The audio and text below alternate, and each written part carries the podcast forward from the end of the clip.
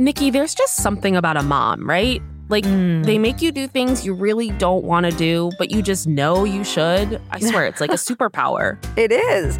I learned that lesson over and over again when I was a kid because, you know, I had a little brother and my mom definitely played referee to some pretty intense times.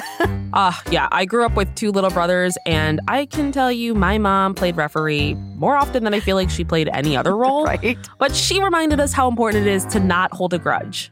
Right. And it's funny because that's kind of what happened in the UK this week with Prince William and Prince Harry.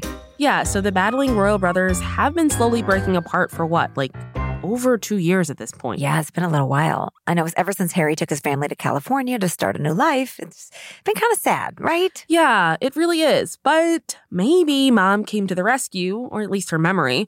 The Diana statue was unveiled at Kensington Palace yesterday, and both of her boys were there standing side by side, paying a very lovely homage to their mom. So beautiful. So, as the cover fell away and the statue was revealed, we were looking at the royal grudge falling away too, possibly? Ugh, a girl oh. can dream. From Wondery, I'm Aricia Skidmore Williams, And I'm Nikki Boyer, filling in for Brooke Siffrinn. It's Friday, July 2nd. and you're listening to Rich and Daily.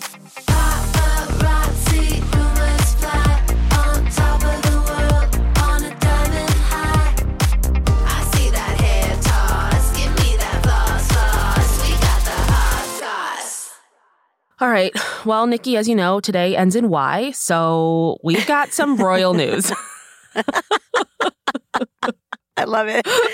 the truth is, like, the royal family really never disappoints, right? Mhm. And this week is no different. But this week, it's good news for once. Yes, finally. Woo.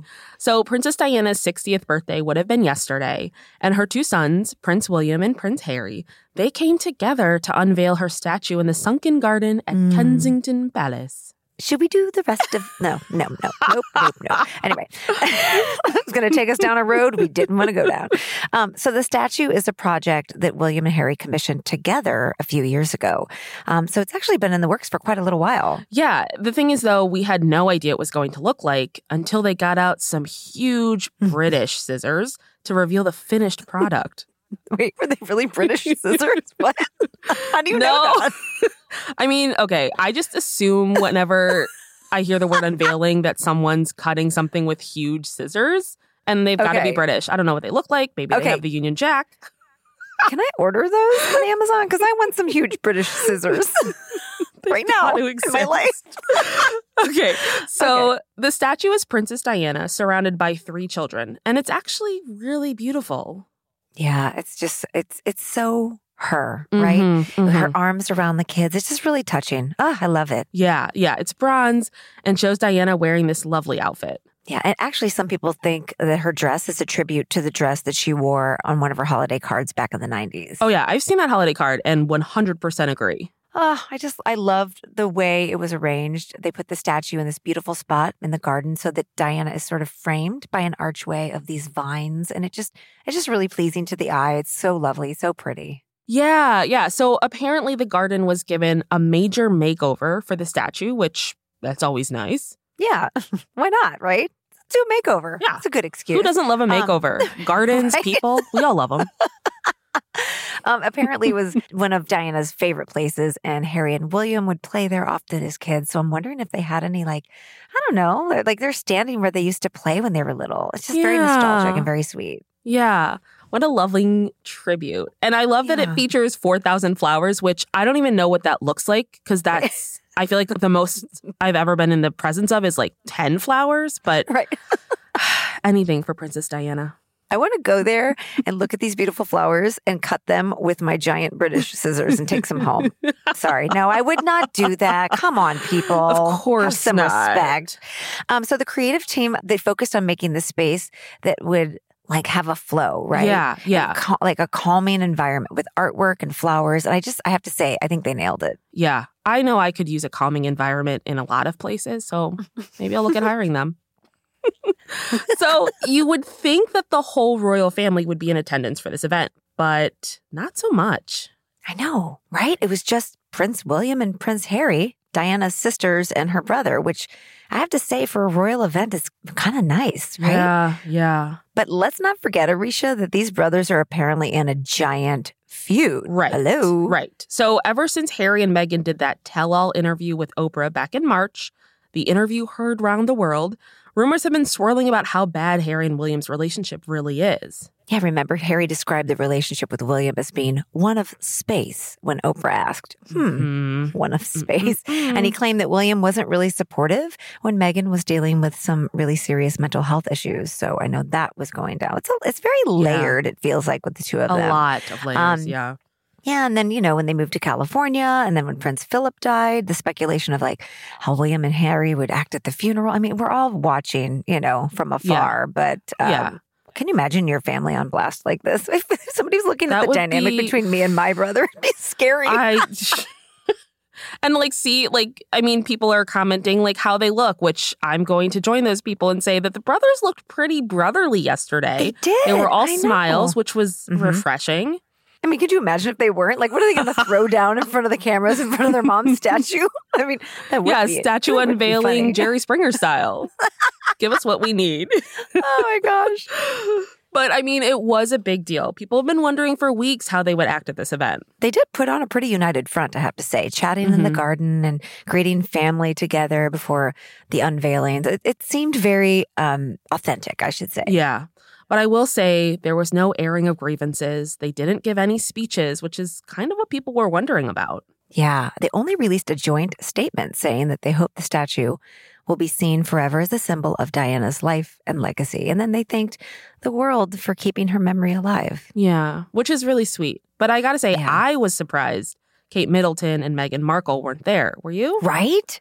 Uh, yeah. Yeah. I was, because they're usually always by their side. So Yeah. I was at first, but then sources said that it had nothing to do with the royal feud that they all apparently are in, Yeah. and that the royal family wanted the event to be only about William, Harry, and the memory of their mom, which I have to say I kind of respect. I kind of get that. Yeah, totally.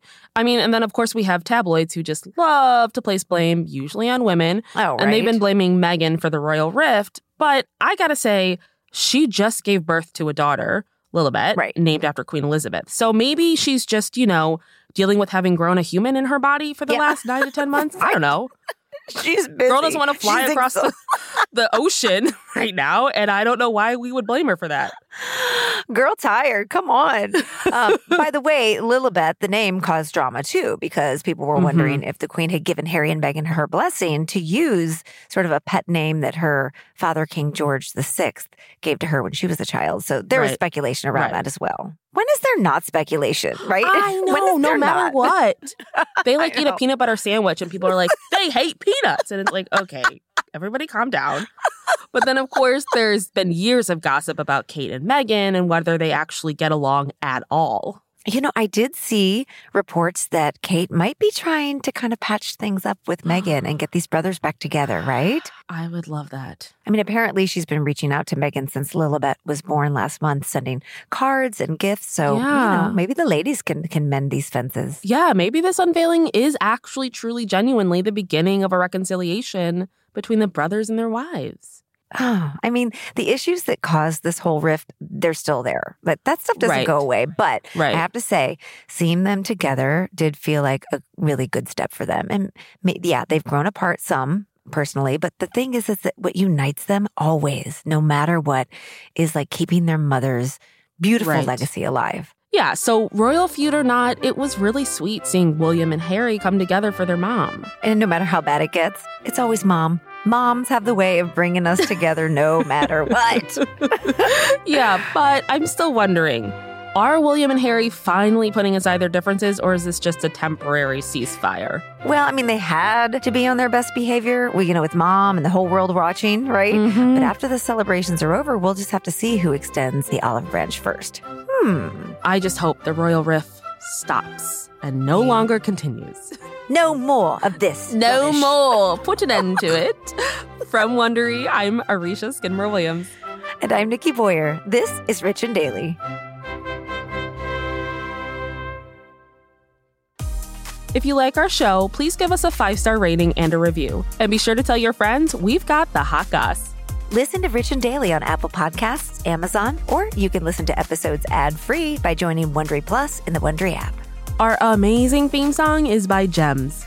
Allison O'Neill is our senior producer. Britton Perlman and Josh Jayha Chang are our associate producers. Steve Macer is our story editor, and Sam Ada is our sound engineer. Executive producers are Tina Rubio and Marshall Lewy for Wondery. Have a great 4th of July weekend, and we'll see you on Tuesday, Richies.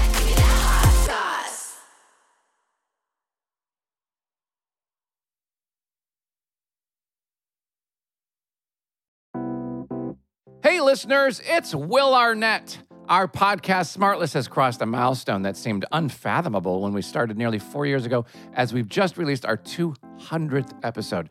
Join us as we welcome the dynamic duo of hilarity, Steve Martin and Martin Short. You've seen them on screen together in The Three Amigos, Father of the Bride 1 and 2, and most recently, and Only Murders in the Building. Both are comedic geniuses in their own right, but together they are always electric. And this episode of Smartless is no exception. I don't know if I've laughed more in a single episode than this one. We discuss their career arcs both separately and as a comedy team, how they met, who is more difficult to work with, and what motivates them today. Is Steve a better banjo player than Marty as a singer? Find out on this bicentennial episode of Smartless. Follow Smartless in the Wondery app or wherever you get your podcast. You can listen to Smartless ad free by joining Wondery Plus in the Wondery app or on Apple Podcasts. Plus, you get to hear Sean cry. What a loser!